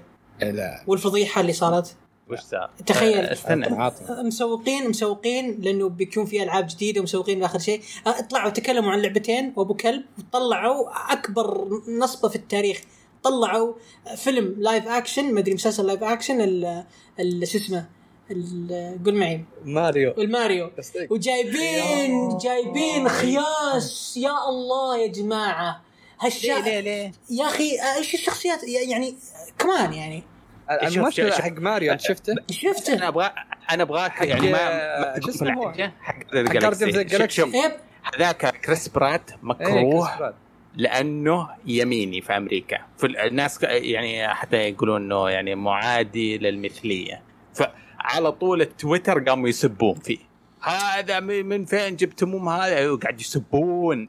ففي ناس كذا مع الهبة إنه غير مناسب. أنت خيله ماريو ما تجي يا شوف أنا شوف أنا شوف ما حتشوفه أنت ما حتشوفه، حيكون في CGI صوته أدري صوته، بس أنت شوف صوته هو ذا كوميدي واستهبالي ما يجي على ماريو. لا أنا ما همني اليميني ويساري يعني أنا طزبل هذه كلها، بس أنا اللي ضحكني وشو اللي ضحكني إنه اترك الأميرة بيتش مثلا ولا لويجي ولا واريو ولا يعني يا أنا شفت الشخصيات يا أخي ولا شيء ضابط فهم. ما مرة ماني متخيل كريس برات كذا يجي يقول يسميه ماريو لا يمكن ما شوف زي باتمان ما نضج وطلع من التهريج حق الثمانينات، يوم كان يمديك تشوف حلمات باتمان في السود حقته. يمكن ماريو أي يخرج من التهريج لويجي يخرجون يطلعون بصورة ناضجة زي فيلم بوكيمون الأخير يوم كان CGI حقيقي وبيكاتشو عنده شعر كذا، في ناس كانوا يقولوا كريبي كيف بيكاتشو عنده شعر، بس والله بعدين الفيلم يمشي الحال. المضحك ان اللي قالوا يضحكوا شو اسمه اللي المؤدي الصوت الاساسي ل 40 سنه جالس يقل العابكم سحبتوا عليه يا اخي. بس بيستضيفونه في الفيلم ما راح يسوي.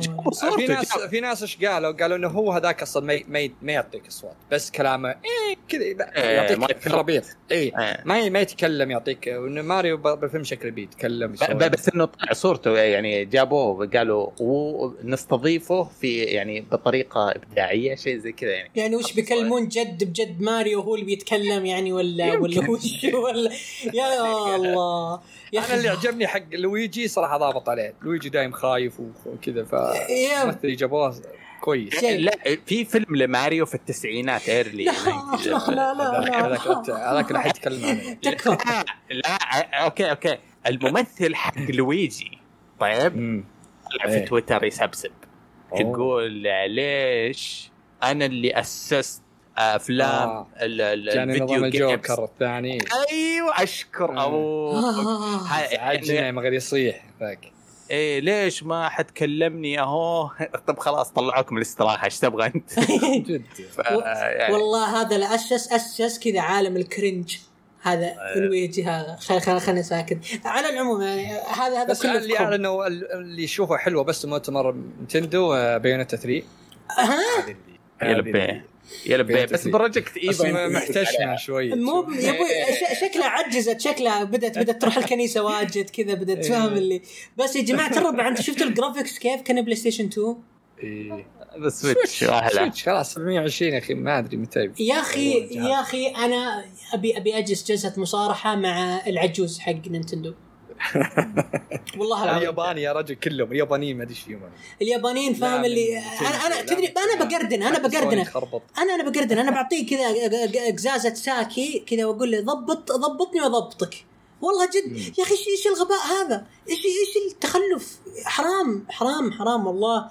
المشكله في واحد هكر نينتندو سويتش هكره ونزل مودات ونزل اونلاين وصار افضل الفريمات افضل الرسوم احسن، بس انه بطاريه ما تقعد معه. هم حاطينه عشان بطاريه موزنينه وكذا، لكن بطاريه يقول ما تقعد معه ابد يعني ساعه وعليها ويطافيه منكم عشان تشتغل اعلى شيء، بس يا رجال هم برشانين بالبطاريه احس. طيب أنا أبغى أسألكم خبر أخير عندي. لا أنا أول عشان أوريكم المبزرة حقهم جنشن قلنا هذا ذكرى السنة حقتهم ووعدوهم بهدايا أو جوائز وكذا ريوردز ومدري إيش. الزبدة جاء الأفنت وما في يعني شحيحين مرة كريستالات قليل، هم مرة يعبدون الكريستالات.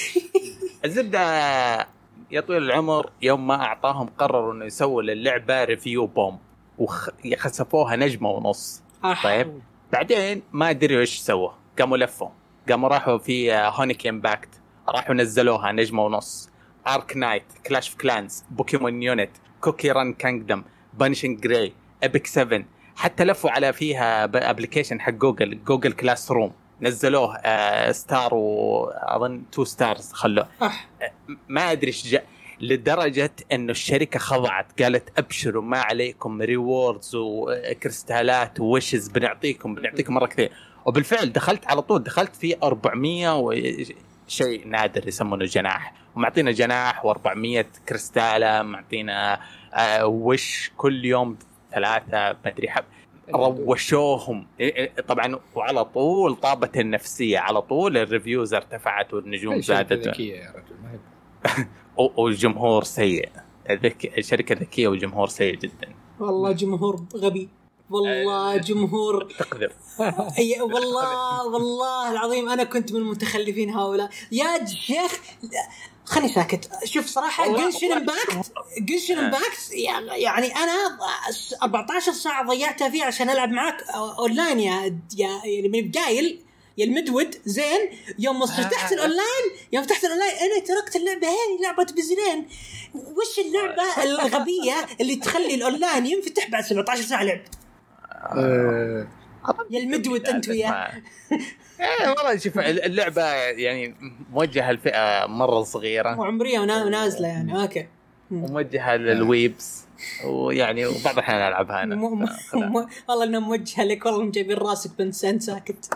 لا والله شوف، إثبات إنه ما هي موجهة لي ما دفعت عليها فلوس، لكن الشباب يتساقطون من حولي كلهم يشحن $100. خلينا ساكتين، عطنا خبر نواف. طيب أنا عندي خبرين بس أخيرة. عندي خبر واحد اللي أنا اسمحوا لي أنا بجلد فيه صراحة. روح خذ راحتك. أنت شفتوا شو اسمها دبلجة God of War؟ واو، أحد شافها؟ يا فضحي فضحة. ما شفته؟ يا فضحي فضحة. الكل شافها. يا رجل، أنا ما أدري متى تستوعب، سوني إن نبي ترجمة الأصوات. يعني كريتوس هذا كم له سنة، الناس له 3 سنوات نازل العالم بوي، كلن يقولها، كلن حافظ صوته خلاص. الشخصية ركبت على كريتوس، على الممثل الصوتي ذاك، ما هو على القديم. يعني الناس حبت الشخصية وحبت الصوت. تيجي تغير لي المدبلج، ما أدري شلون، حتى ما يعرفون يتكلمون لغة عربية. واضح الأكسنت حقهم من أي دولة، يعني ما ودي أقول، بس إنه واضح إنهم يتكلمون لغة عربية على خرابيط، ما هي بلغة عربية زي الناس. يشطح لي في كلمة الزاد ولا ما أدري شلون حرف الزين ودوري ما يجي من صح. يا أخي وش الاستهبال ذا؟ وش الخياس اللي شفته؟ أقسم بالله شيء مو طبيعي، مخيس لدرجة وش يعني. عطني ترجمة وأنا بكون شاكر لك، أسهل لك بعد. ما دام إلى الآن إحنا مشكلة استديوات اللي ما تعرف الدبلج، كلنا استديوات مضروبة عندنا هنا. ما قد شفت دبلجة ممتازة عندنا كلها، إلا اللي يعني ألعاب زي ساك بوي، زي فيك ما شو اسمها، ألعاب أطفال كذا، هذه صح دبلجها لأن أطفال ما يقرأ ترجمة أغلبها. لكن عندك God of War، عندك ديترويت نزلت قبل فترة، خياس. الترجمة المترجمة الدبلجة اللبنانية كانت عليه لعبة، كانت مرة حلوة. إيه كانت أحلى واحدة على شو اسمه انشارتد. لا مو انشارتد، هي في انشارتد لا كليز شيء كروز 3 شيء زي كذا. جاست كوز 3. لا شو عم تجي هون لبولندا رهيب. كانت حلوة ماشية على الجو، كانت ضحك لأنها بس إنك هذه تجيبها لغة عربية فصحى. وكريتوس يوم قال أنا في قراسي، يوم قال ولده لا كل يوم فخر، وين إيش الصوت الغبي ذا؟ ما أدري. أنا بعطيكم الأوتو بيتهم بتويتر. قلت بخاطرك اسمع، أنا بس أقول لك شيء، أنا ما راح ألعبها عربي من زمان، بطلت، لكن وجودها مطلب ضروري، حتى لو خايس، حتى لو مبدئي. أنا ضد تماماً اللي قاعد تسويه نينتندو، إن ما هي شايفتنا. العالم العربي مطموس في خرائط نينتندو. أنا أتخيل نفسي يوم كان عمري 10 سنوات وماني قاري إنجليزي ولا إني متعلم إنجليزي، وأصلاً أحد وش فايدة الإنجليزي، مرة جاحد الموضوع. كان عربي الحل الوحيد، لأني كنت الألعاب كلها ألعبها زي الأطرش في الزفة كذا، ماني فاهم ولا شيء. فحلو إذا أنت بزر وعبيط وما تبغى تتعلم إنجليزي، ما عليك خيار. هي 21 عندنا بلس 21 عندي. ما والله ما قد طقيت للريتنج يا عمي يعني. عطني ترجمة لأن هذه الكبار، عطني ترجمة زي الناس وخلاص، ما نبي دبلجة. الدبلجة صح للصغار اللي عمره 7 سنين وعليها كذا ما يقرأ الترجمة هذه معك، لكن عطني دبلجة زي ترجمة زي العاب يوبيسوفت الحين كانوا يدبلجون الناس أفهموا آخر شيء إنه ما حد يبي دبلجة، كانوا خلاص ترجمة فقط. عطري يعني أغلب الألعاب الحين تجيك خمس لغات دبلجة، وكتبين لك استديوهات رهيبة زي روسية يا أمريكا إنجليزية كذا والصينية وغيرها، وتلقى 22 ترجمة لغة ثانية. فصعب إنك تسوي لعبتك أغلبها دبلجة وتكون حلوة. ولا تنسى بعد مساحة اللعبة وأشياء زي كذا تدفع. حتى واضح إن استديو جايبين بسعر، يعني أنا أقول لك حقين اللي دبلجوا ما قصروا، اكيد ان الميزانيه ضعيفه وكذا وهم سووا اللي عليهم، لكن في استديوهات افضل. يعني الانمي السعودي اللي قبل فتره، السعودي ياباني طلع قبل فتره، الدبلجه العربيه حقتي كانت فخمه، كانت ناس يدبلجون من قلب وكانت مره ممتاز دبلجتهم، كان الصوت عندهم حلو. ليش تجيب لي استديوهات يعني دبلجتها ما ادري ايش تبي صراحه، ما نعرف كانهم يقرون ورقه، جالسين يقرون ورقه، لا في احساس لا في شيء. من ناحيه الروح في القراءه كان خالي من الروح تماما. خليني اشرح لكم شغله في النقطه هذه بس. ترى انتم تتكلمون عن شركه عندها ميزانيه مفتوحه تجيب ممثلين، فكل شخصيه جابت ممثل له الخاص فيه، فانا ما ندري كم ميزانيه الاستوديو اللي دبلج. ترى ممكن هم 5 أشخاص 6 أشخاص دبلجوا اللعبه كلها، ترى ممكن حرفيا 6 أشخاص 7 أشخاص سووا اصوات اللعبه كلها. ترى ما جد ها يعني هيك. انا قعدت اتفرج على الفيديو.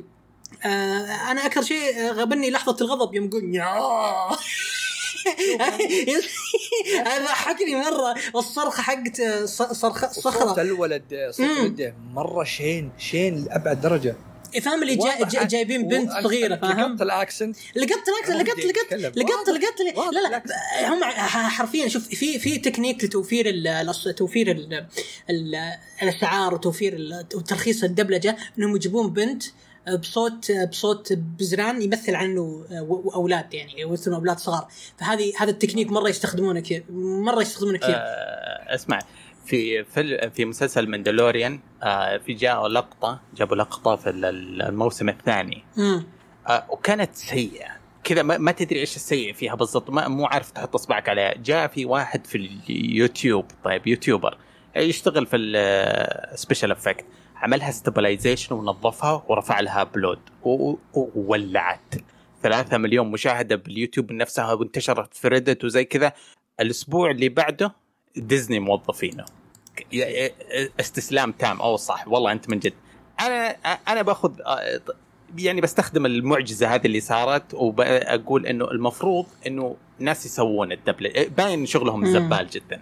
واحد يجرب يسوي بأسلوب، أقصد بمستوى يعني غير احترافي في البيت، هو مثلا إذا يقدر يسوي ويركب عليه تسجيل من عنده عشان يثبت لهم أنه ما هو عمل مستحيل، بس أنتم تهاونتم بالموضوع جدا، أنتم استهبلتم واخترتم أغبى طريقة ممكن، وشوفوا بجهد فني متواضع قدرنا نسوي نسخة أحسن من اللي أنتم تقولونه، عشان لا يعتبرون اللي قاعد يجيهم هجوم بس قاعد يتنمرون علينا عشان كذا حنبطل. أنا من جد أنا خايف أنهم يقولوا كذا جوكم، أوكي بنعاقبكم.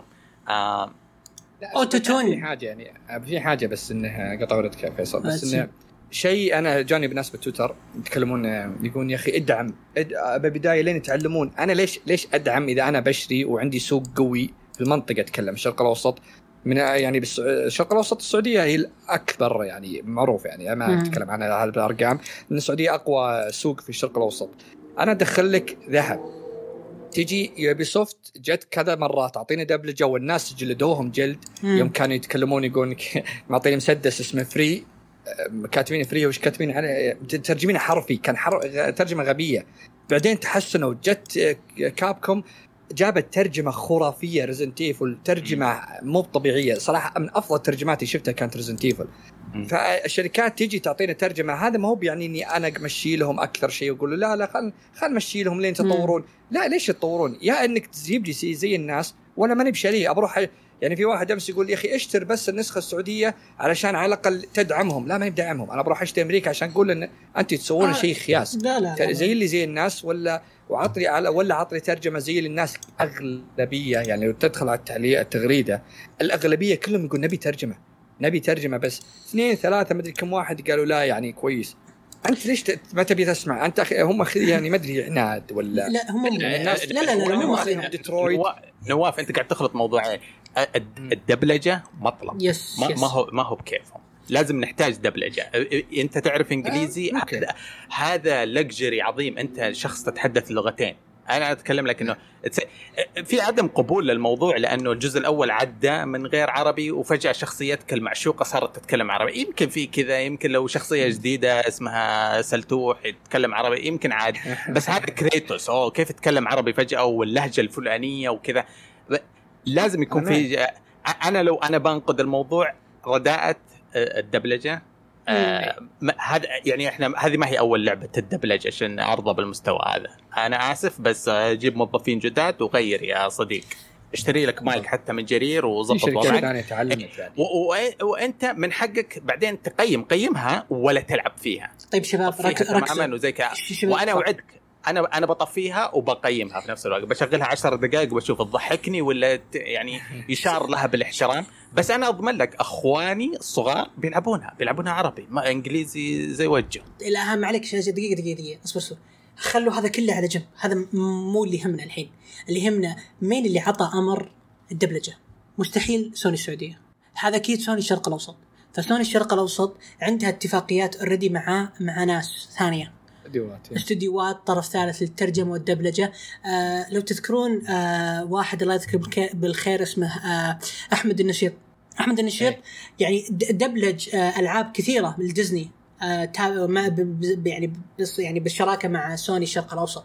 فسوني الشرق الأوسط هي اللي عطت أمر إنها الترجم وإنها هي الدبلات. تدرون أصلاً أهم نقطة قبل الترجمة وقبل حتى أنك الدبلج أنك تكتب سيناريو ملائم جدا للقصة الأصلية. فإذا كان السيناريو أصلا غلط وكان عبارة عن ترجمة حرفية بدون معنى بدون أي شيء ما بصله للموضوع الأساسي، بيطلع الشغل سيء جدا. حنا ليش عجبنا مثلا Just Cause 3؟ لأن مو عشان الدبلجة اللبنانية واللبناني شيء مرة كتير حلو ومدروش. لا لا لا لا لا لا, لا. لأن أصلاً كانت الكلمات والتعبيرات كانت سلانج لانجوج، كانت عبارة عن لغة شوارع، نفس اللغة الشوارع اللي يستخدمها اللاعب الأصلي. كريتوس مشكلته كانوا يرددونها بعد. أي كريتوس ليش كرهوه الناس؟ لأن دبلجة حرفية بالحرف الواحد، نفس المصطلحات الإنجليزية نفسها ما تغيرت. بالضبط. ممكن أقول لكم شيء؟ أنا قاعد قبل شوي أتفلسف وأسوي كأني مخترع فكرة جديدة. جايبي لي رابط لواحد سوري اسمه في الانستغرام ديفوليش يمكن منزل مقطع قبل يوم بالضبط وان دي، عنده 37,000 مشاهدة. عاد دبلجة المقطع هذا نفسه بصوته حق اللي احنا شفناه حق كريتوس، بس بصوته كذا مزبطه ومفخمه وناحية المصطلحات اوتوتون يعني يس. المقطع طالع جبار. ما أدري عن رأي، شوف بدزل لك الرابط الحين. بس كمية الزعل اللي فيك قبل شوية ما أعتقد إنه يقارن بإنك لو شفتها أول مرة. بالضبط يعني عطني واحد يترجم زي الناس. أو إنك شغل المقطع هذا واسمه الحين وقول لي يهدي من غضبك شوية ولا لا، بس عشان أبغى أفهم أنت معارض تماما للدبلجة ولا أنت معارض للمستوى. دقيقة بشغل الصوت. أنا بالنسبة لي الدبلجة يعني أنا ماني مع خيار الدبلجة إذا كان اللعبة يعني من 18 فوق. أفضل ترجمة لأني بعض الأحيان أرتبط مع الشخصيات. يعني عندك يعني ردد مثلا آرثر ولا شو اسمه الشخصية الثانية، هذه مستحيل أسمعها بصوت ثاني. قاعد فور الحين ارتبطت مع كريتوس ممثل الصوتي ذاك، حتى يوم جاء بالجيم أورد يوم قال ريديت بوي صوتي ذاك العالم هذا صار أيقونة. فما ابي تغير الصوت ده، عطني ترجمه. انا بالنسبه لي افضل الترجمه عن الدبلجه. في ترجمه داية. في ترجمه انه شوف في ترجمه وفي دبلجه وفي ترجمه، لاني انا كان الناس يسالون ما في رد. لا في ترجمه حلو، في ترجمه او كمان في دبلجه. بس هم ليش يعني هم ليش اعلنوا عن الدبلجه ومبسوطين؟ لانه شيء الكل كان يبغاه. يعني ما ادري مين الناس هذول اللي كانوا الكل يبغونه، ماني ما اشوفهم، بس انه ما عليك منهم. نرجع الموضوع، ليش سوني صايره تخبط كذا بزياده؟ سوني هي اول من دعم المنصات كذا وراها ما تتطور.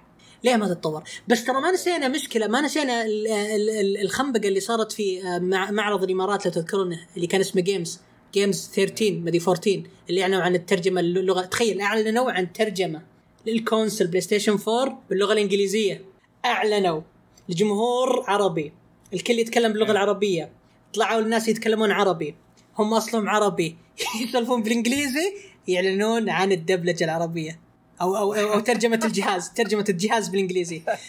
We happy to announce the Arabic localization for the PS4. Yay! الإماراتيين نظروا في ناس كثير يا أخي ثقتهم زعزعة بنفسهم. يعني هذا مو موضوع البودكاست هذا. بس أنا أقول لك جد موضوع كبير ما أبغى أدخل فيه، اللي هو اللي لما الواحد يكون عنده كرامة صفر. لا مو سالفة كرامة صفر، لا بس يعني أنا يعني أقول لك إذا نفس الأشخاص هذولا هم اللي اقترحوا انهم يدبلجوا الفيديو، هم اللي طلعوه، هم اللي مؤمنين انه كويس، فانا اقول يا جماعه الربع خلونا نربع حلنا ثلاثه، نجيب لنا واحد رابع بلوت ونعين من الله خير ونترك شغله الجيمنج هذه لانه شكل ما بدنهم ماي. انا شوف انه طولنا مره في الموضوع. بشكل مختصر يعني يا علي عطني كلمتين تصف فيها فيديو كريتوس او فيديو قدفور. الفيديو الأصلي الصراحة مستواه ركيك جدا. أخونا السوري ديفلش، والله ما أعرف مين التوبي، شفت المقطع حقه يعني. خذوه وظفوه، وافصل اللي ماسك صوت كريتوس وبإذن الله حيتغير الموضوع. هذا اللي نطمح له، التحسين ولا التهشيم. أنا ما أبغى أتكنسله ضروري، ويا ريت نينتندو قليلة الحياة تتعلم، لكن شوية أداء يعني. وأنت يا نواف؟ أنا أقول والله خياس بيطفي الدبلج والله لا طفيها، ترجمة وقضية. بس اسمع بوي، اسمع. أنا شوف، أنا شخصيا أقول إنه استمروا، حطوا دبلجة عربية، مهما حنا ننتقد حطوا ترجمة عربية، كملوا بس تحسنوا. الله يرحم لي والديكم، يرحم لي شيبانكم. يوم قلت لي اسمع، يوم قلت إيش؟ يوم قاعد يقول بوي وصوته فخم ومدري ايش في الفيلم حق جاد فور الوثائقي، الادمي يقول انا حصلت نفسي في الدور لانه انا عندي مشاكل مع عيالي يعني ما راح اتكلم عنها لانه يعني شيء خاص فيني، وشويه اللي عيونه دمعت اوف، يعني انا قلبي كذا قلت اخ قاعد يمثل وفيها عمق بالنسبه له، يتكلم عن علاقه الاب بابنه وانه كيف ممكن يفوتك الفوت وما ادري. واو، طلع في أبعاد للفويس الفخم هذا. كان بدع ما شاء الله، هذاك مو طبيعي صراحة. خلينا ننتقل الخبر الثاني في فرايحي شوي. هل أحد عنده خبر ثاني ولا ننتقل؟ إيه، أنا عندي خبر فرايحي جدا. آخر خبر عندي أوكي.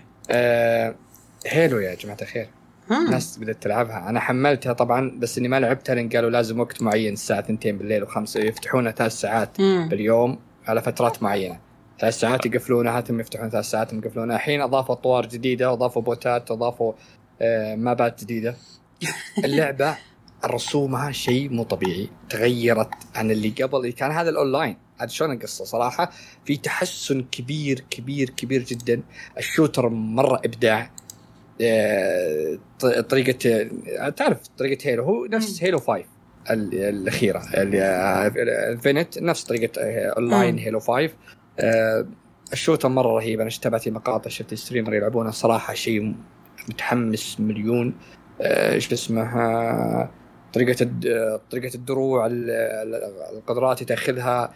أضافوا حاجة زي باتفاندر اللي كان بيبكس الزبلاين حاجة مرة خرافي. إذا أخذت يجيك تلقاها زي القنابل كذا، تقابل بالخريطة، كل ما أخذت يعطيك 4 مرات تسوي عشان ما تفل أمها. نايس. مرة الرسوم مرة جميلة. أنا تحمست وشفت التغييرات شلون طريقة رسم الخريطة ورسم هذا صراحة قلت أنا أكيد إن شاء الله القصة بتكون تحسينات جدا كبيرة. فحملتها أنا إلى الآن الوقت الآن يعني البودكاست بتسمعونه اليوم ولا بكرة الحين تقدر أي واحد يقدر يحمل بس يدخل على موقعهم هيلو ويسجل ويحمل بالتطبيق الإكس بوكس اكس بوكس انسايدر ويتطلع له اللعبه على طول بس يحملها ويلعب على البي اكس بوكس ولا بي سي الان اي الحين افتحوا له الكل من الموقع تقدر تحط بي سي وتبي ولا اكس بوكس وش اسمها بس ما راح انزل على بعض الناس الحين الا لا اوكي بس يدخل على موقعهم ويحط ستيم هيك على البي سي شو اسمه هم قالوا بينزلون على ستيم لكن ما ادري على البي سي يمكن تنزل على مايكروسوفت ما ادري والله استوديو ستور لكن الأول كانوا ما هو بأي واحد يقدر يلعب الآن فتحوها الأغلبية يقدرون يلعبونها بس نجرب هيك عندك نايس والله الصراحة شفت مقطع مدته 60 ثانية على تويتر لها اللعبة شكلها جامد أنا ما لي تاريخ في هيلو مالتي بلاير بس متحمس فري تو بلاي انزل جربها بعد فترة أنا هيلو مرة أحبها أنا أتذكر أيام هيلو 3 يوم أنا وأخوي نلعب سبلت سكرين أونلاين كان كنا نقتلهم تكتيل كان شيء عظيم يعني بصراحة فأنا متحمس مرة لهيلو 5 أتمنى من إنفينيت أنا أشوفها 5 لأنها 5 ما أشوفها أصلا ما أعتبرها فأنا أتمنى من الاثنين اللي معاي هنا الآن قاعد يسجلون إنهم يحملونها ونلعب سوا يعني كوينك يا علي عمر جاهزة عندي يا نواب أنا فترة نقاهة ألعاب راح العمر ألعب معي يا أخي أولد هنتر أقرأ أولد عمر وكذا أولد أو إل عمر أنا محملة جاهزة عندي حملها بس أنا أوه ما عندكم مشكلة تمام هل عندكم أخبار إضافية ولا ننتقل للمرحلة اللي بعدها طولنا أوكي ننتقل للمرحلة اللي بعدها اللي هي أخي شو اسمه تعليقاتكم وعندنا تعليق الرهيب أبو ديالا يقول حبيت أوجه تحية كبيرة لسوني اللي عطتنا ألعاب أسطورية مثل God of War اللي فازت بأفضل لعبة في التاريخ بتصويت IGN بكل حساباتهم في مواقع التواصل الاجتماعي وعطتنا Ghost of Tsushima اللي فازت قبل قليل بجائزة لعبة السنة في حدث TGS 2021 وكمان سألنا سؤال يقول متى آخر مرة لعبت لعبة من إكس بوكس فازت لعبة السنة؟ ما تهم واضح شلون فازت كوست يعني وتصويت قاعد فور كلهم بوتات أبو ديالا والله وفرت كثير من النقاشات أقوى خبطة قد سمعتها في تاريخي كمل والله على النظام ذا لا تشوف إلا فيلم فايز بأوسكار يا علي لا والله رد لك بقوة يا علي هذا بودكاست لعب ما شوف صراحة آخر لعبة لعبتها أخذت جائزة كانت هيلو 3 ممكن هيلو 3 يس ما خذنا هيلو 3 اخذت جائزة يعني يس هيلو 3 او God of War 3 كانت على وقت صدور 360 ما أدري كانت 2007-2008 ناسي والله بس إن هذه آخر لعبة أنا متأكد إن أخذت جائزة أفضل لعبة في السنة أتوقع أي واحدة من الثنتين دوري ما أدري عنكم أنتم صراحة أنا جاوبت السؤال بصدق على إني داري إني طقطق أبو ديالا الله يجزاه خير بس فوزة قد فازت بأفضل لعبة والله متنمر باين أبو ديالا والله يا رب والله عطى واحد جوائز واضح من عارف من هيلة ما منها فائدة صح دائما شوف دائما ما ياخذ الجوائز إلا عيال الكاشات وتعفسوني وذولا يملون أجندة ويمدون الله ويجيك كذا أجندة وبعدين يجيك في التويتر يقول هذا لعبة حقه أنا لعبة مرة هيلو أنت ما في هم أدري نعرف إيش هذا صريع شباب ما في مشكلة هل أحد عنده أي إضافة قبل لا نقفل أنا يعطيك العافية عافيكم جميعا وفي الختام حابين نشكركم على استماعكم لنا واتمنى لكم تزورونا في موقعنا وتشاركونا بآراءكم عن مواضيع الحلقة وردودكم دائما تهمنا وامل انكم تتابعونا في قنواتنا على السوشيال ميديا مثل التويتر والانستغرام وتعملونا سبسكرايب في اليوتيوب وسلام وإلى اللقاء